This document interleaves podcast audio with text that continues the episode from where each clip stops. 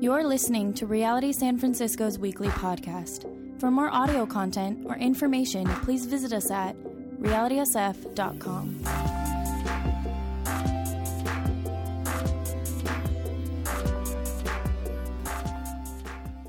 If you have a Bible, please turn to Genesis chapter 41. Let me read um, our text.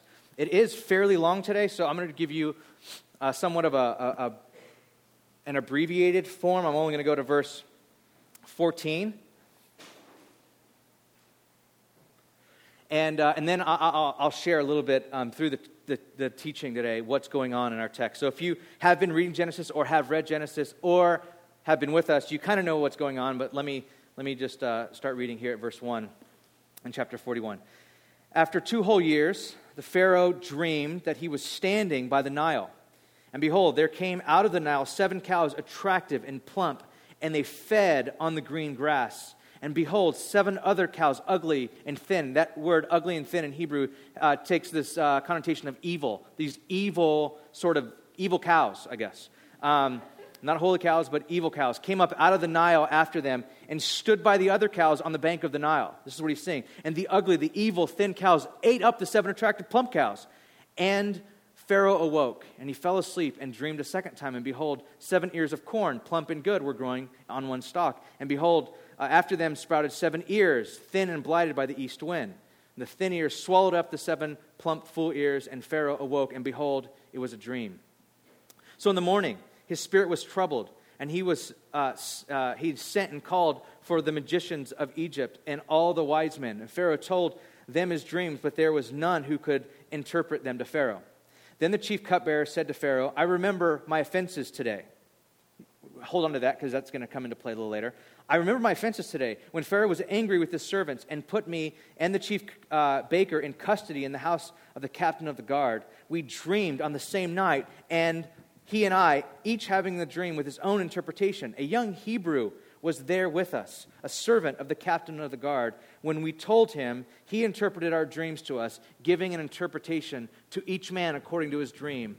And as he interpreted it to us, so it came about. I was restored to my office, and the baker was hanged.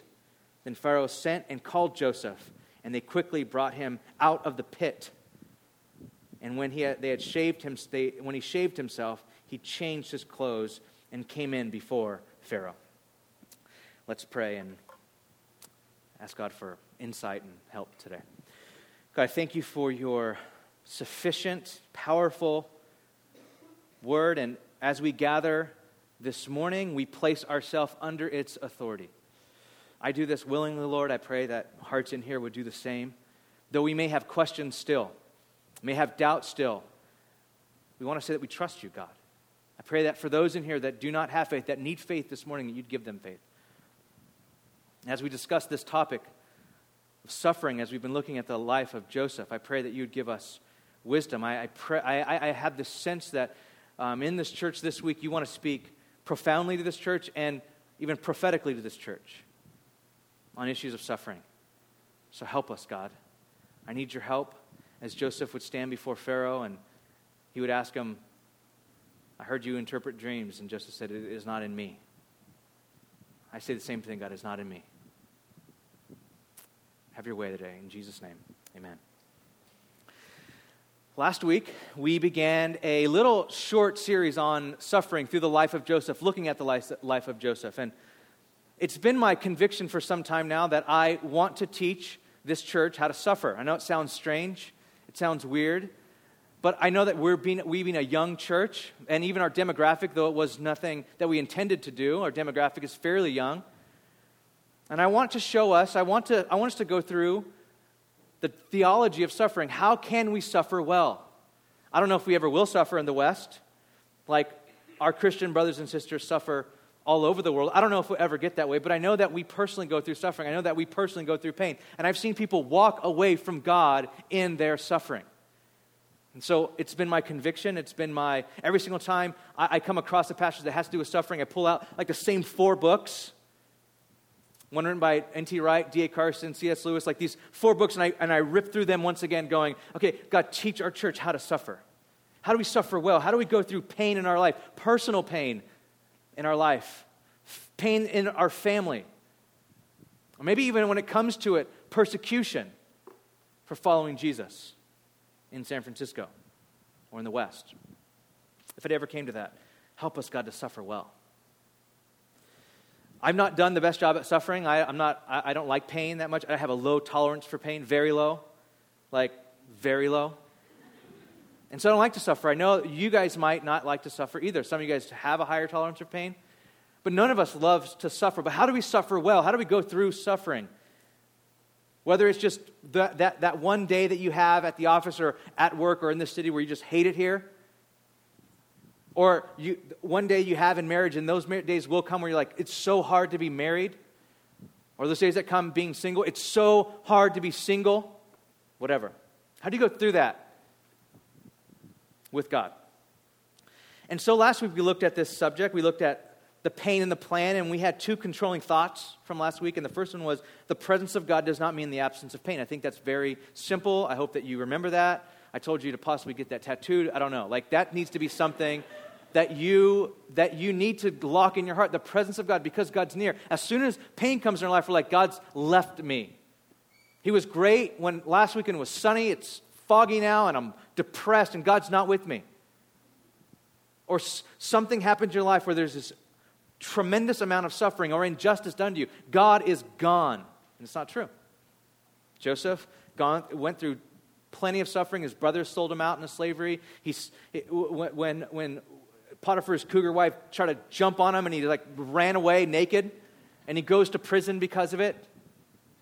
It kept on saying over and over and over in the narrative the Lord, Yahweh, was with Joseph. Yahweh was with, God was with him. He was with them. So the, the presence of God does not mean the absence of pain.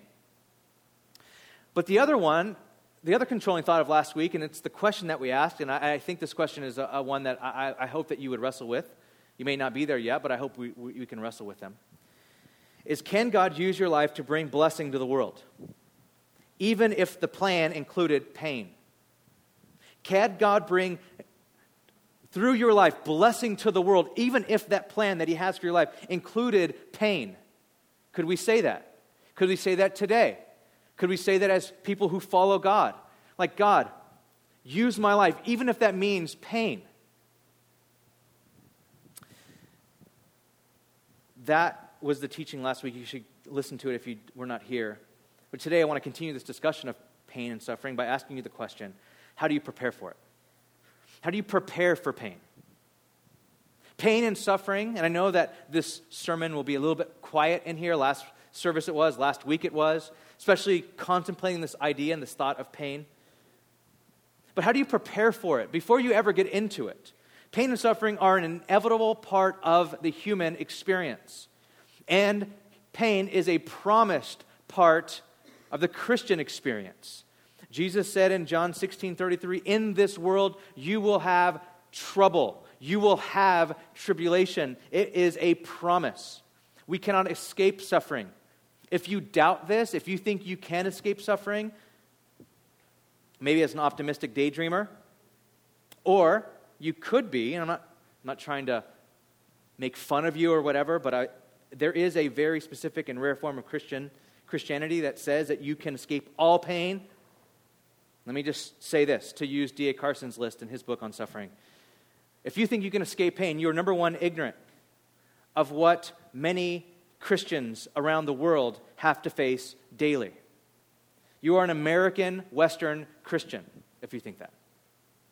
All our brother Christian brothers and sisters suffering around the world for the cause of Christ, you are ignorant of what they go through every day. Or ignorant of what, just what the world goes through in general.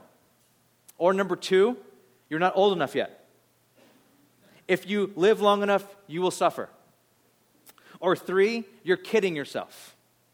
Or my favorite four, some combination of the above. If pain and suffering are inevitable, even promised, how do we prepare for it? How do we prepare for pain if we even can? Or to use our narrative allegorically, if is there something we can do in times of abundance that can prepare us and sustain us in times of famine. Because the, the, the, the, dream that Pharaoh had was there were these good, plump, juicy cows, nice, holy cows, and then there were these evil cows. And these skinny, evil cows ate the big, fat, plump cows, and they still look skinny.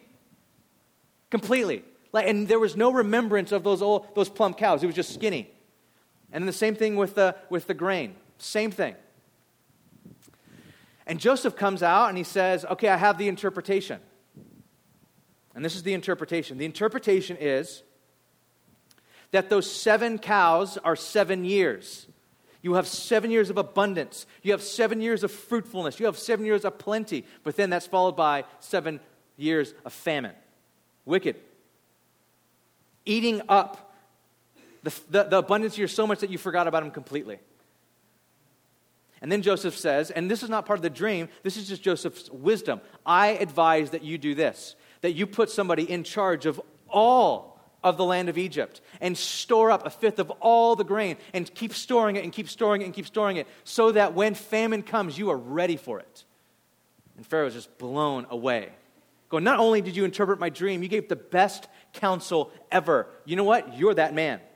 I have not met anyone who the Spirit of God lives in. He's actually the only person in all of Genesis that says the Holy Spirit's in him. And then he renames him. And he makes him head of Egypt, second only to Pharaoh. So you guys know the scene. I'm sure you're familiar with this story, I imagine. Is there something, now getting back to this idea, uh, looking at that allegorically, is there something that we can do in times of abundance that prepares in times of famine? But I, I believe, once again, looking at the life of Joseph may provide answers to this question. So, this is how I want to go through our text today. What we need to know of preparing for pain, what we need to know profoundly, meaningfully in our own life. What we need to know, what to experience personally. I think this is a very important part. And then what to do practically. I never normally end on what to do, but I, I, hope, it, I hope it fits today. First, what to know profoundly. What do we need to know? Here's the thing I want you to write this down. These are the two. If, um, if suffering had a one two punch, okay? Like meet this person and meet this person, okay? If suffering had a one two punch, here would they, here, here's what it would be God is sovereign, God is good. That's what I want you, if you guys write in journals or diaries, you guys call them diaries, I don't know. That's weird, but whatever. Whatever you write notes down, or if you take notes in your phone or in your Bible or whatever, please lock this in. Write this down right now. God is sovereign and God is good. God is sovereign, God is good. God is sovereign and God is good. This, how, what do you need to know? What do you need to know in your own mind, your own heart? What do you need to know personally before you go through suffering or in the midst of suffering, you need to know this, guys, that God is sovereign. He is completely in control of everything. There is not one moment that this universe slips out of his gaze, not one moment that your life is an accident. Nothing. But that brings up a lot of questions, though. I know it does. There's a lot of suffering in this world. There's a lot. There's a lot of unanswered questions that you might have about your life or your family or something. Here's the other one God is good. First, God is sovereign. See, as a teenager, Joseph had two dreams that someday he would become a ruler, and his parents, his family, his brothers would bow down to him. So he just kind of flaunted this dream around, told his, his, his brothers, Hey, I had this dream last night. It was crazy. You bow down to me. They hated him. These dreams got him in deep trouble. His brothers hated him, wanted to kill him. They wanted to kill the dreams by killing the dreamer. But instead of killing Joseph, they sold him into slavery. And this isn't like how brothers and sisters do, like, I wish you were dead. Like, they really were going to do something about it. And they did. And Joseph ended up a slave in Potiphar's house in Egypt. As a slave, he was far removed from his dreams of rulership. He could hardly descend any lower as a slave. But in, in Potiphar's house, his own wife, Potiphar's wife, accused him of rape, and Joseph tumbled even lower than a slave. He ended up a despised slave prisoner in Egypt. In prison, he met two prisoners who were officers of Pharaoh the butler and the baker.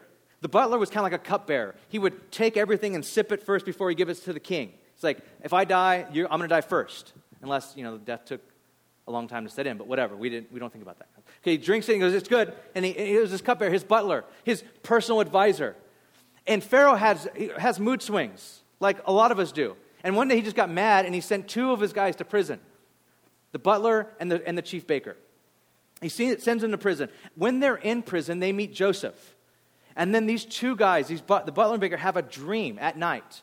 Both have separate dreams. And this is, this is what it says in verse uh, of chapter 40. When Joseph came to them, verse 6, in the morning, he saw that they were troubled. Okay, remember how we talked about how Joseph is just so almost out of touch, amazing? Like he's in prison, and he notices these two, guard, these two new prisoners are, are, are bummed out. They're just moping around prison. He's like, hey, what's wrong, guys? Like, maybe I'm in prison. Maybe that's what's wrong. But no, there was something even, even worse than that because they're in prison. It's kind of like, uh, and, and Joseph's like, hey, guys, how, how you, what's wrong?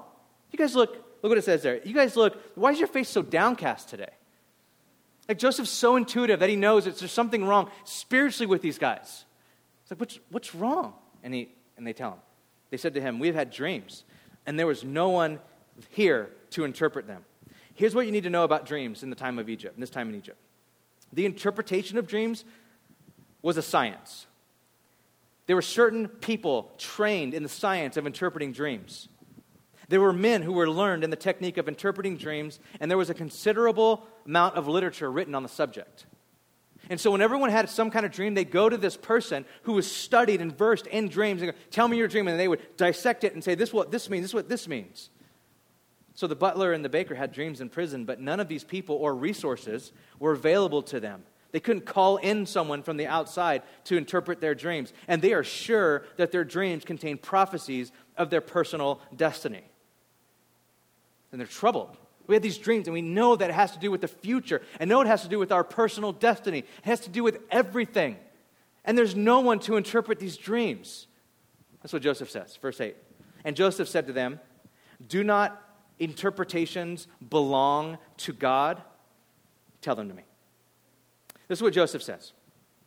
What do we need to know in the, in, in the preparation for pain? And not just know mentally, what do we need to know in the biblical sense? What did Joseph know? Joseph knew that God is sovereign.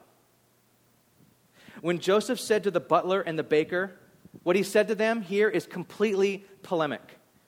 It's an argument against their idolatrous way of looking at dreams and the future and the world. He is getting to the truth that, there, that all of this, all of life, all of interpretations, all of your personal destiny belongs in the hand of God. All of it does. Your dreams, your future, your past, everything belongs to God. It all belongs to God. It's all God's. He had this perspective as a prisoner. Joseph in prison, who's done nothing wrong to be there. No, nothing wrong to his brothers, nothing wrong to his father's house, nothing wrong to Potiphar or Potiphar's wife. And as far as we can tell in the narrative, nothing, he's done nothing wrong to God. And he has the nerve to say, God is sovereign over all. All my dreams, life, future, personal destiny, all of it. Tell me the dream. God's sovereign. It's God who gives dreams. It's God who answers dreams. It's God who has future. Give me the dream. So the, the, the butler's uh, the cupbearer, his dream was okay, these vine branches, and they had these, uh, they budded and they had clumps of vines, and I was carrying a cup next to Pharaoh, and I grabbed the, uh, the, uh, the grapes, squeezed them into his cup, and gave it to him. And then Pharaoh, and then uh, Joseph said, okay, your, your dream is like this uh, the three branches are three days, and in three days, you're going to be lifted up again, and you're going to hold the cup for Pharaoh. Done. He's like, whoa, that's good news. Okay, but listen, when you go see Pharaoh, tell him that I'm here, uh, that I'm here like people forgot me. My father saw. All the stories I've been telling you, tell them that I'm here, that I need to get out of this place. It's like, okay, I'll remember you. It's like, okay, good, remember me. So next, and, and then the butler's like, oh, that's a, or the baker's like, oh, that's a good interpretation. I had a dream too. Three baskets on my head. They were all full of cakes and breads and good things. And the very top one, there was birds eating out. I had it from Pharaoh, but birds were eating it. It's like, here's your interpretation. In three days, you'll be lifted up, but your head's going to be lifted off of you. You're going to die. So, sorry about that. That was interpretation. It was true. Three days happened exactly like he said. So the butler's there next to Pharaoh. He's supposed to remember, remember me, and he didn't. Pharaoh has a dream. And this is where Joseph is remembered. Pharaoh has a dream, and, and, and chapter 41 opens like this After two whole years, he's in, he interprets these dreams, and then two years later, the butler's like, Oh, yeah, my bad. Um, I remember my sin. That's what he says. Okay, hey, I'm sorry, guys. I just, I'm, I just committed a, I, my bad. Okay, you, you had, Pharaoh, you had these dreams. There's someone I met in prison who's like really good at this sort of stuff. And I kind of forgot when I got here. You like dressed me up and I was drinking some wine. I kind of forgot. Two years gone by. I remember now. There's a Hebrew in prison, maybe still. Check it out. He can interpret these dreams. He told us everything we needed to know. And Pharaoh brings Joseph, shaves him, brings Joseph in front of him, and says this I've had a dream, and there is no one who can interpret it.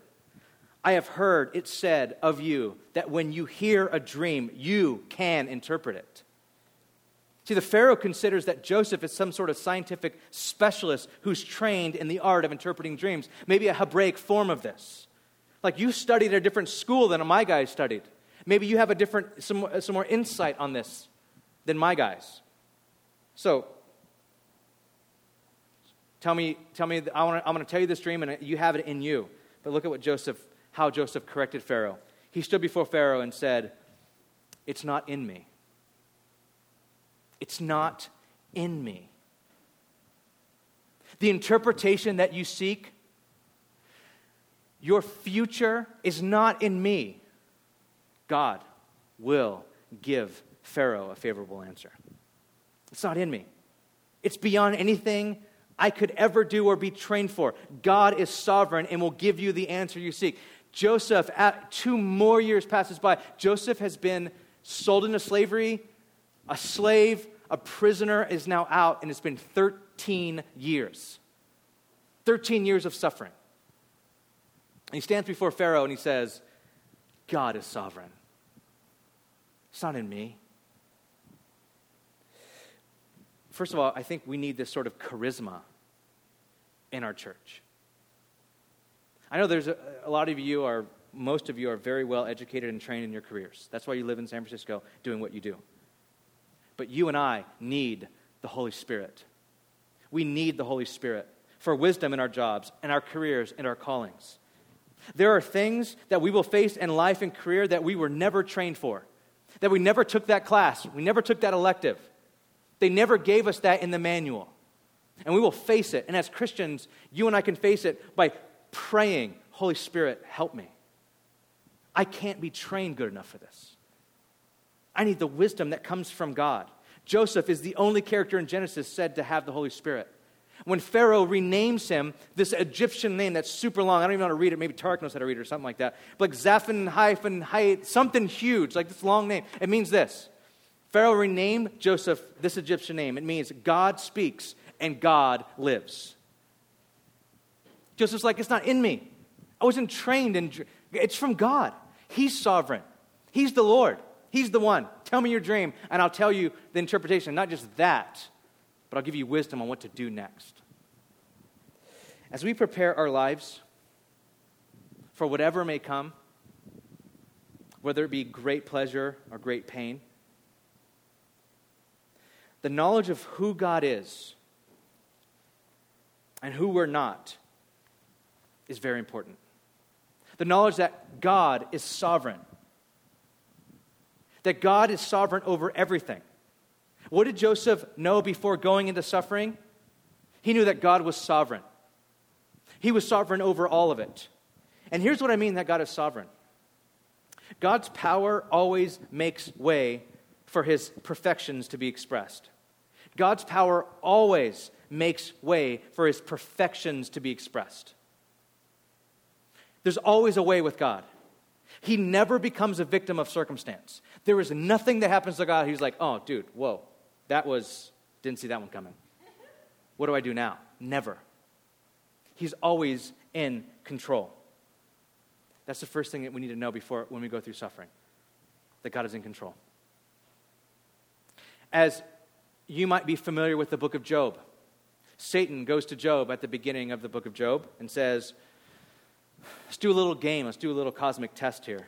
There's a guy named Job. Well, actually, God brings him up. But he's like, I'm going to bring suffering in his life, and he'll curse you. And God's like, okay. So it's clear in there that Satan has something to do with it. But when disaster strikes Job, Job says this God gives and God takes away.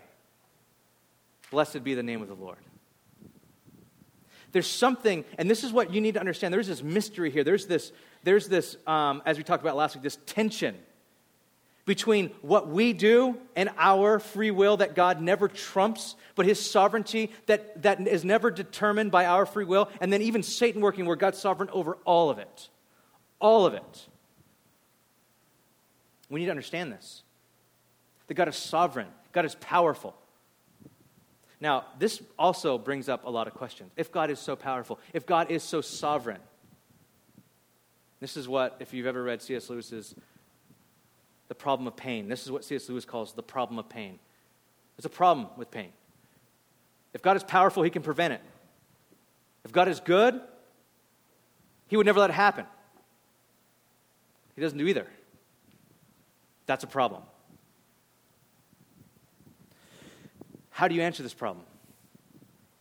This is what needs to, and and this is what C.S. Lewis gets to in his book, this is what needs to frame everything.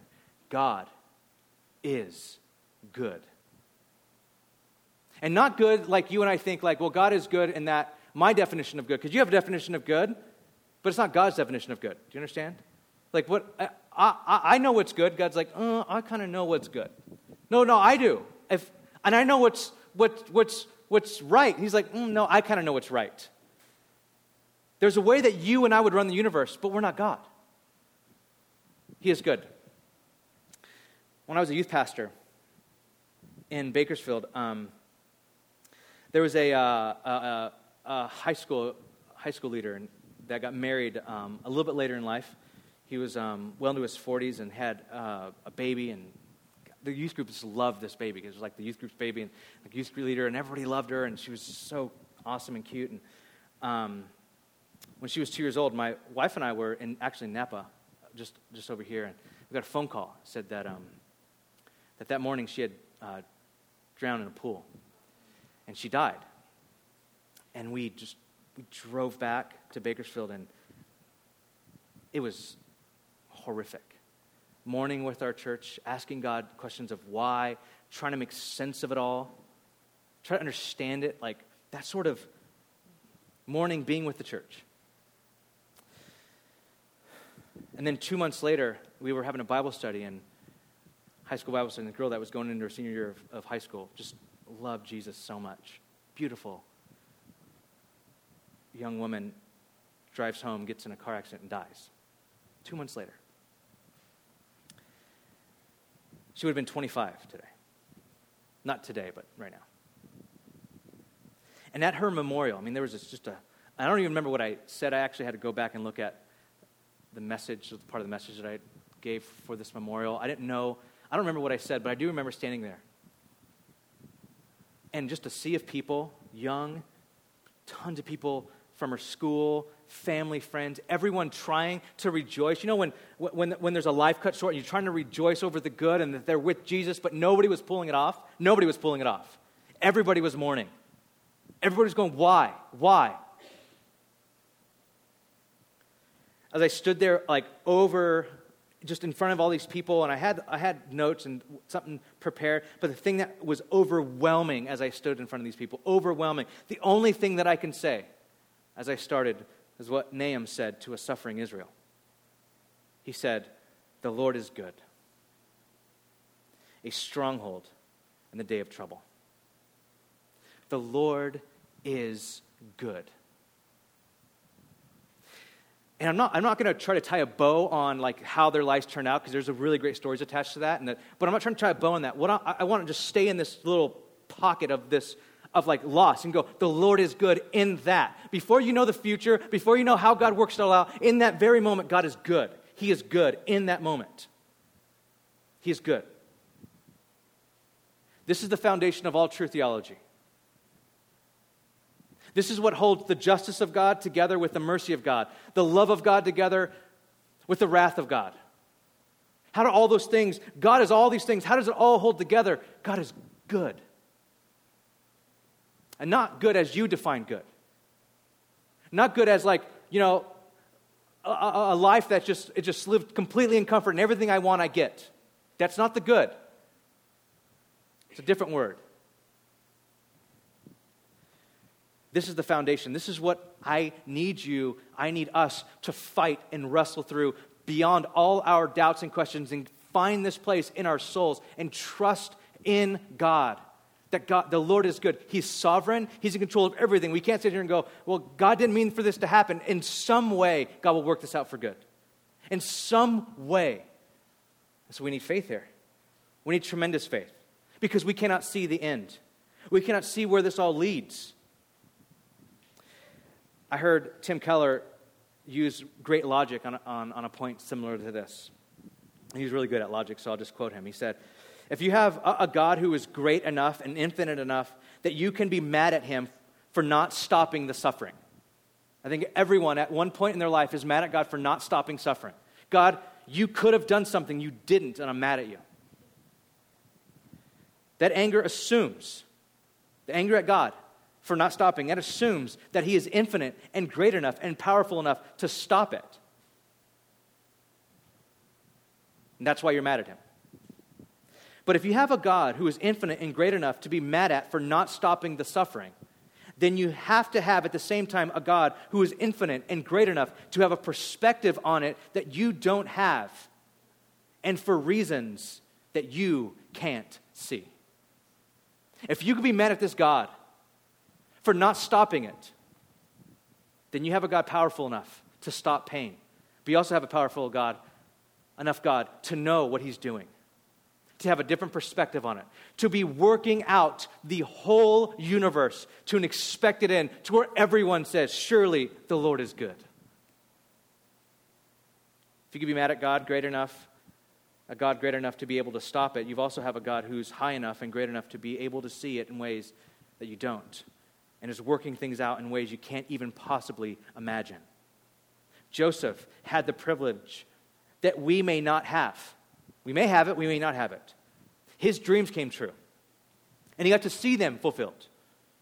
He stood in front of his brothers when he was second only to Pharaoh, and his brothers came to him and bowed before him, but didn't know it was him, and his dreams came true in that moment.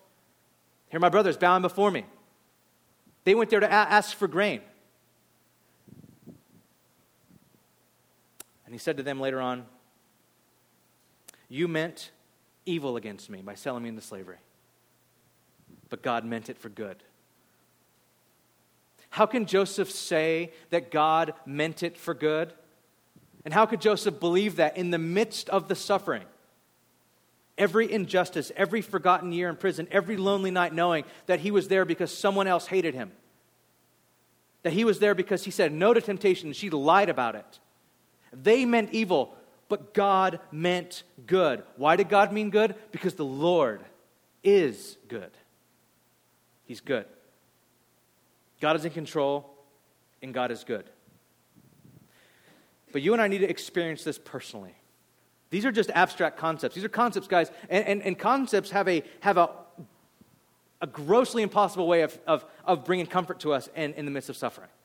But it's guy, hey guys, memorize this song. God is good. God is good all the time, all the time. And then you're like singing the song, and you're going through suffering. You're like, God is good. That's just abstract. I mean, how do you hold that? How do you hug that? How do you experience that?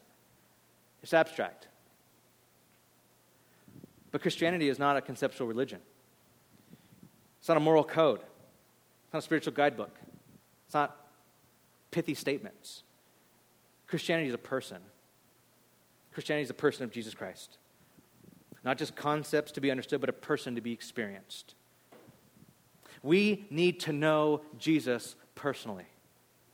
We need to know Jesus experientially. We need to know him in the biblical sense of know. We need to know him. We need to know the God who is good and the God who is sovereign put on display in the person of Jesus. God showed us his goodness in the midst of suffering when one greater than Joseph chose to go through the suffering to save us. Chose it. Joseph was going through it, but didn't know how the whole thing was going to turn out. Jesus knew it, chose it for us, to bring us in. To, to be separated from God in a way that you and I will never be separated from God. So that when we go through suffering, we can say, The Lord is with us. And the Lord is good. And He's bringing everything about. Everything. Everything will make sense. Hebrews 12:2 says, "Let's look to Jesus." Let's fix our eyes, one translation says. King James or New King James or NIV, one of them. Fix our eyes on the founder and the perfecter of our faith, who for the joy that was set before him. There was a joy that was set before Jesus as he endured the cross.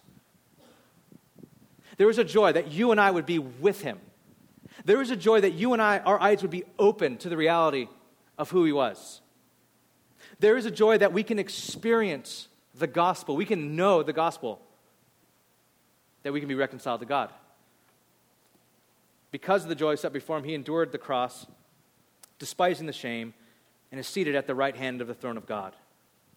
God showed us his, showed us his sovereignty and that he used the powers of evil that crushed, crushed Jesus to save you.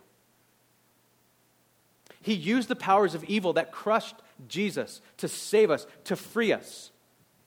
And so Jesus said with full confidence, In this world you will have trouble. But here's the second part of that. But take heart, I have overcome the world. Look at that statement. That statement is so potent. It's so pregnant with meaning and so pregnant with like power. It's like, yeah, you will have trouble in this world, but you know what I did? I overcame the world. And because I've overcome the world, I've overcome the outcome of the trouble of the world. Though there is trouble, there's a new outcome now because there's a new Lord now. And though there is trouble in this world, I will bring it to an end. And all the trouble that you suffer, all the stuff that you go through, I am working it, I mean it for good. I work it out for good. I work all things together for good because I am good. We need to experience this. And that's what I want to do today in worship. I want to experience this. I want to, I want to sing this so deep into our hearts as a church that we believe that God is good. That we could stand before our neighbors and our, and our, and our friends and, our, and people that we work with and go, The Lord is good. Is there suffering in this world? Yes, but God is good. And He has done everything to destroy it by taking it upon Himself on the cross, dying in our place. Lastly, what to do practically. This is what, this is what Joseph gets in verse 50. It says, Before the year of famine came, two sons were born to Joseph. So before all the famine struck, he got, he got married and had two kids. Joseph called the name of the firstborn Manasseh. For, he said, God has made me forget all my hardship and all my father's house. And the name of the second is Ephraim, for God has made me fruitful in the land of my affliction. What do we do practically? Joseph named his first son Manasseh, which means forget, to forget suffering. Now, what does it mean to forget suffering? Joseph is saying that God has enabled him to forget the sorrows and the troubles of his past. He did not mean literally that he forgot that he had a father and brothers, and he, in the next chapter, he sees them and he misses them and he discovers how much he longed to see them, all that stuff. He meant rather that God had healed his wounds. Are there wounds there? Yeah. Are there scars there? Sure. God healed what he suffered as a result of past abuses and disappointments. And God had made his life, made his life fruitful. There are people who have been so obsessed with disappointments that these disappointments warp their whole life. You might be greatly hindered from living a fruitful life right now because of past hurts, and it's understandable. Hurts have a way of crippling us, stopping us dead in our tracks. I'm that way. That, I'm, that's my propensity. I was at yesterday. I was just flipping through the channels and watching X Games, and some guy like fell and like broke his face or something. I don't know. And I looked. I'm going. I would never get on a bike again in my life. But then he gets right back up and gets on the bike, and I'm like, Are you dumb? Like, how many energy drinks do you, ha- energy drinks do you have to drink to do that? But that's just my, that's just the way I think. Like, if I'm hurt, I don't want to do that ever again. I don't want to get hurt like that ever again. And some of us never love again. Some of us never, like, risk for God again. Some of us never trust again. And we're just, like, paralyzed in this fear because of hurt. But Joseph said, My first son is Manasseh, for God has allowed me to forget the suffering. Have you allowed God to heal your wounds? Have you poured over your wounds the balm of the sovereignty and the goodness of God? Have you rubbed those into your wounds? Have you taken your wounds and going, God is sovereign and God is good? I'm going to rub that deep into those wounds. Or to put it the way that Paul did in Philippians, forgetting what is behind and pressing toward what is ahead. Paul, if you didn't know this, was the first was, one, was responsible for the first martyr's death. Christian martyr, Paul, the apostle. He approved it. I think there's some of that in there. When Stephen was killed for his faith in Jesus, and Paul had something to do with it, I think a little bit of forgetting what is behind and pressing. Like Paul could have said, I don't deserve to be a minister. I don't deserve to be a pastor. I killed a Christian. I don't deserve it. There's no way in the world. I don't deserve the grace of God. I'm not, I'm, if I do, I'm just going to, I'm going to hold on to the little grace that I have and just like hide for the rest of my life. He could have said that. It's like, I forget that. Do I remember Stephen? Do I remember? Yeah, of course. But I don't, I don't bring that to bear on future service for God. I imagine some of that forgetting the past is his sufferings that he, that he went through as for the cause of Christ the beatings, the shipwrecks, all that stuff. I forget that. I move forward. This kind of forgetting is not forgetting the pain, the pain is there. It's not forgetting the people, the people are still there. But that a remembrance of those past hardships should now not deter us from present aspirations for God's service. That we can move forward. I think a lot of us need that. I think a lot of us need that even in the midst of suffering. Because some of you guys are going, I'm young and I've already suffered. Apply this deep to your heart. We need this. We need the presence of God, the presence of His sovereignty, the presence of His goodness. This last week, I was reading in this 7 by 7 magazine, a local magazine, a very honest personal narrative from one of the editors there. Is leaving after eight years. She writes, she has she got the job of her dreams. She moved to San Francisco eight years ago. The job of her dreams, the house of her dreams, parties, friends, then failed marriage, now leaving completely humbled by the city. She says in the middle of the article San Francisco's sheen has worn off. Or more precisely, mine has. Its shimmering beauty and limitless potential didn't protect me from anything, least of all myself. Quite the opposite. It ripped the lid off my life and said, Look, you can have anything you want. But it failed to speak the second part. You can have anything you want, but it won't be free. San Francisco has San Francisco may be the most magical city on earth, but it's still on earth after all. I love that sentence. I think in the midst of suffering, we all want something transcendent, something other, something like beyond ourselves. And we try to find it in a city, we try to find it in a job, we try to find it in all these things. The only place it's found, the only shalom or peace that can come is that presence, the presence of God, the presence of the Holy Spirit, the presence of a sovereign God and a good God. As we worship, as we go into probably the most important time on our Sunday morning, let's respond to God. The Psalms are very honest. If you feel like you need to be honest with God today, the Psalms are laden with honesty. God, where are you? Have you left me?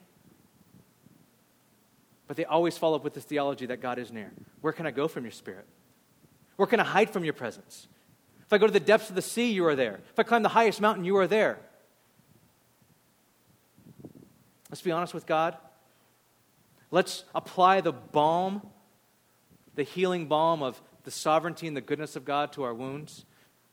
Let's repent If in here this morning you're like, I've been so bitter towards people, towards God, I've just been bitter and I can't move forward.